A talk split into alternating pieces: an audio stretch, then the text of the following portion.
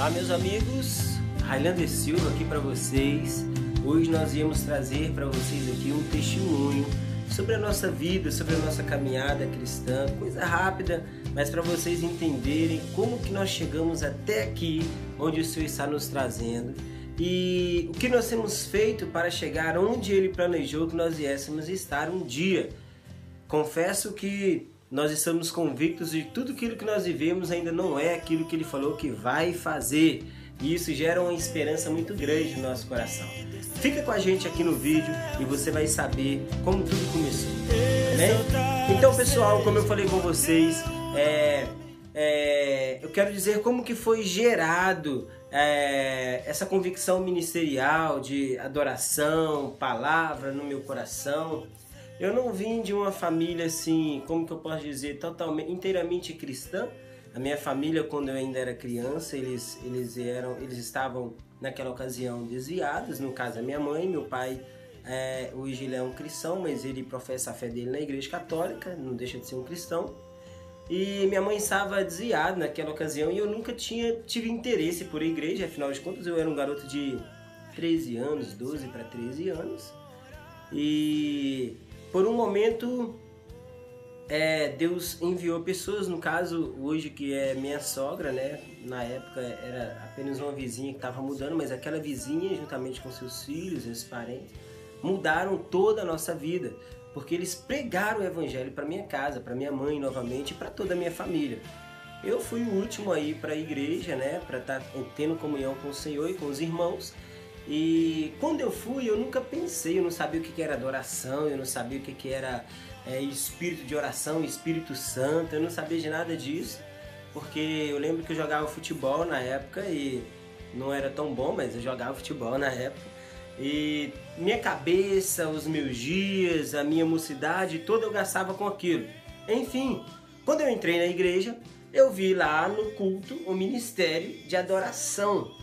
Cara, naquele momento eu apaixonei pela música e eu não sabia tocar nada, não sabia cantar como a gente está tentando aprender até hoje. E quando eu apaixonei pela música, é, eu comecei a pedir alguns irmãos, né? Que falei, cara, me ensina a tocar isso, não sei, um baixo. Os irmãos, eu tentei pegar o baixo, não, é, vou te ajudar e nunca ajudava. Me ensina a tocar uma guitarra, não ajudava. Me ensina, ah, a guitarra é muito cara, os equipamentos, como é que você quer tocar guitarra? É impossível você comprar os equipamentos. Na época, um adolescente, é, indo para a juventude, para mim tudo era impossível, que se dizia é, dinheiro e condições. Aí eu falei, cara, então me ensina a tocar violão, porque a igreja tem um violão, eu quero aprender a ministrar. Ah, você, é, vou te ensinar, vou te ensinar, mas vai ser difícil, né? É fácil tocar violão, não. E tinha seis meses de convertido nessa época. Eu fiquei assim meio chocado, meio chocado, porque eu esperava assim que os irmãos crentes você que é músico na igreja, que está servindo o corpo de Cristo, é, igual os irmãos naquela época, eu pensava que eles iriam ter essa paciência para me ajudar a ser inserido nesse entendimento de adoração e serviço ao reino de Deus. Que adoração é serviço. Eu só queria servir, embora eu não entendia perfeitamente, com seis meses apenas de convertido. Eu peguei e fui para o monte. Eu lembro que eu fui para o monte e eu falei assim, não, eu preciso orar e Deus ele vai me ensinar. Alguém falou comigo que eu precisava é, pedir a Deus, eu falei, não, eu vou orar, Deus vai me ensinar, vai me ensinar. Minha mãe tinha um violão, que eu não vou falar a marca para não fazer propaganda para ninguém aqui, um violão muito antigo na época, ele não era um violão elétrico, um violão muito antigo e ruim até na época. Eu colocava aquele violão na capa e eu falava, eu vou aprender. Eu subia para o monte, ali por vários meses, alguns irmãos terminando os seus círculos ali de oração e falava: "Cara, tira o violão da capa e toca uma canção pra gente encerrar o elo da nossa campanha". Eu falava: "Cara, eu não sei tocar". E eles ficavam assustados, porque como assim esse cara não sabe tocar? Ele sobe com um violão para um monte e não sabe tocar. Eu não sei tocar.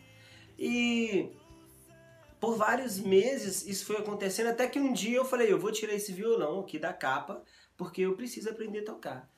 Eu lembro que eu peguei primeira semana, nada, segunda semana, nada, na terceira semana eu posso dizer para vocês que se você se sente incapaz, o Espírito Santo ele é capaz de te ensinar tudo o que você precisa para servir o reino de Deus.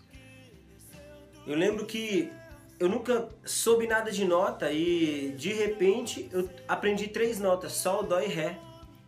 E eu, sol, dó e ré ali, tocando, eu aprendi a tocar a canção Só Presença é Real, pastor Antônio Cirilo, que inclusive é pastor do meu pastor hoje, é, é Sua Presença é Real. E aquela canção marcou minha vida, porque Deus falou que não iria, que não estava me chamando para ser um músico, um ministro qualquer, mas que Ele estava me separando, Ele estava me dando uma graça para mim pegar e viver uma vida de adoração.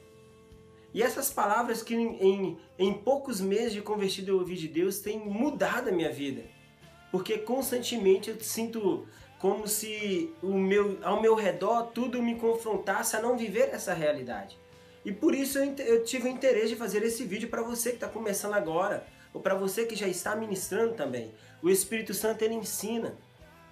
Se Deus quisesse pessoas assim, se, se a importância de Deus fosse apenas com pessoas capacitadas, ele buscava pessoas nas faculdades, porque existe faculdade de música, ele salvava um professor, mas ele te escolheu. Ele te chamou para você fazer algo que só você pode fazer. Então não é tempo mais nós ficarmos menosprezando aquilo que nós carregamos de Deus. Uma das coisas que eu tinha no meu coração era convicção e perseverança sobre aquilo que Deus havia me chamado para fazer. Eu quero com esse vídeo gerar no seu coração convicção e perseverança. Você precisa estar convicto daquilo que Deus te chamou e ser perseverante dentro daquilo. Quando eu tirei o violão, comecei a tocar sua presença real, e aí ali começou a minha vida ministerial ali, no ministério de Cristo, inserido no serviço do reino. Não foi fácil, muitas pessoas se levantaram, falavam que ah, queria aparecer, porque antes eu, come... de eu aprender a tocar, eu queria tanto servir a casa de Deus que eu, eu participei do ministério de dança da igreja. Eu dancei porque eu queria servir ao Senhor. Eu queria é, ser útil na obra de Deus eu queria fazer algo de excelência para Deus. Imagina, e ali eu participei do Ministério de Dança da igreja. Comecei a ministrar, conheci, é, em um ano de convertido, eu conheci o Valdir, que é apóstolo Valdir, que antes era o meu pastor, é, ainda não era meu pastor. Eu falei, cara, via muita paixão nele, via muita paixão nele, alguns irmãos que também são da nossa comunidade, pastor William, eu vendo ele tocando, eu falei que esses caras tocam algo diferente, eles tocam canções dos céus, eu preciso aprender isso. Ali foi gerando no meu coração um desejo de viver uma vez de adoração, querido. É, mas eu quero falar para você que o primeiro passo é você saber quem você é em Deus. Porque quando você sabe quem você é em Deus, não importa o que os outros falam a seu respeito, querido. Não, não importa aquilo que as pessoas dizem que você é, onde vão dizer que você vai chegar. Quem determina onde você vai chegar é Deus. A minha vida nunca foi fácil porque eu converti cedo, eu fui ordenado ao pastoreio com 20 anos de idade. Então tudo que nós acertamos, nós acertamos no ministério. Tudo que nós erramos, nós também erramos no ministério, mas nós nunca abandonamos aquilo que Jesus nos chamou para fazer. Porque eu entendo que a igreja nos dias de hoje, eu vou generalizar os crentes, não vou falar a igreja, os crentes, eles preferem ver as pessoas que passam dificuldades, talvez no mundo, perdidos, bebendo na droga, no tráfico, do que ver uma pessoa ser restaurada na casa de Deus. Tenha, tenha convicção daquilo que Deus te chamou para você ser e fazer. E sabe que eu comecei a descobrir quem eu era em Deus a partir dali, quando eu comecei a não importar com o que os outros estavam falando que eu era, porque se você é, não sabe quem você é, você vai ser tudo aquilo que as pessoas falam. Se a, a média do que é verdadeiramente uma adoração na nossa nação tiver baixa, baixa no sentido de que os nossos heróis hoje são os ministros que nós consideramos famosos. Isso é muito pequeno, porque é, é, as nossas referências, elas, né, os meus heróis, eles não tocavam em grandes conferências. Os meus heróis, eles carregavam caixa ciclotron nas costas é, e pregavam o evangelho em cima de cavalos. Esses são os meus heróis. Os meus irmãos, eu respeito todos os meus irmãos que hoje estão fazendo um excelente trabalho. Mas adoração não é isso. Adoração não é o que nós externamos é, a público. Adoração é aquilo que nós somos e somos gerados para fazer e ser no lugar secreto. Adoração é, é de dentro das nossas entranhas, algo que Deus encontra, algo aqui de dentro, que Ele tira daqui de dentro. Porque Deus ele não está importando com a qualidade da sua música. Deus ele está querendo saber se o incenso que está subindo está sendo agradável às narinas dele. Descobrir quem você é em Deus. E caiu. Uma coisa também muito importante é que o perigo de, no tempo da minha caminhada, de se comparar a outros ministros. Quem nunca foi tentado a fazer isso? Porque a gente pensa que tudo que dá certo é certo. E nem tudo que dá certo é certo. Eu descobri que por um bom tempo na minha vida eu comecei a me comparar com fulano Y ou X.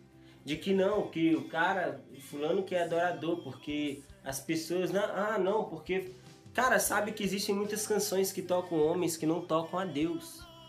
Existem muitos ministros que são é, lisonjeados pelos homens, mas Deus rejeita. Então eu comecei a falar, cara, eu preciso desenvolver um caráter de adorador em mim e parar de olhar para quem está à minha volta. Você precisa entender que quando você entra nesse, nessa maturidade é, pessoal, ministerial, você começa a ver que você vai começar a valorizar aquilo que você carrega de Deus. Porque você carrega algo de Deus. Você carrega algo de Deus. Valorize aquilo que você carrega de Deus. Sabe porque quando eu me converti, eu falei, eu quero prestar o meu serviço de adoração no templo. Aí com o tempo eu já era um ministro dentro do templo, na igreja, junto com os irmãos. Eu falando, agora eu quero ser um pastor. Eu sempre me vi, me vi cinco anos à frente, queridos. Com toda a dificuldade na minha vida que eu passei, eu sempre consegui me enxergar cinco anos à frente. Porque homens que carregam uma palavra profética não são homens que falam apenas do futuro mas são homens que conheceram as coisas eternas que foram ditas a seu respeito. Existe algo que já foi dito a seu respeito e você precisa se ver lá. A palavra para você, essa, esse momento, é que você se veja no lugar que Deus, Ele te chamou para você estar. Valorize aquilo que você carrega de Deus. Nunca menospreze aquilo que Deus te chamou para ser.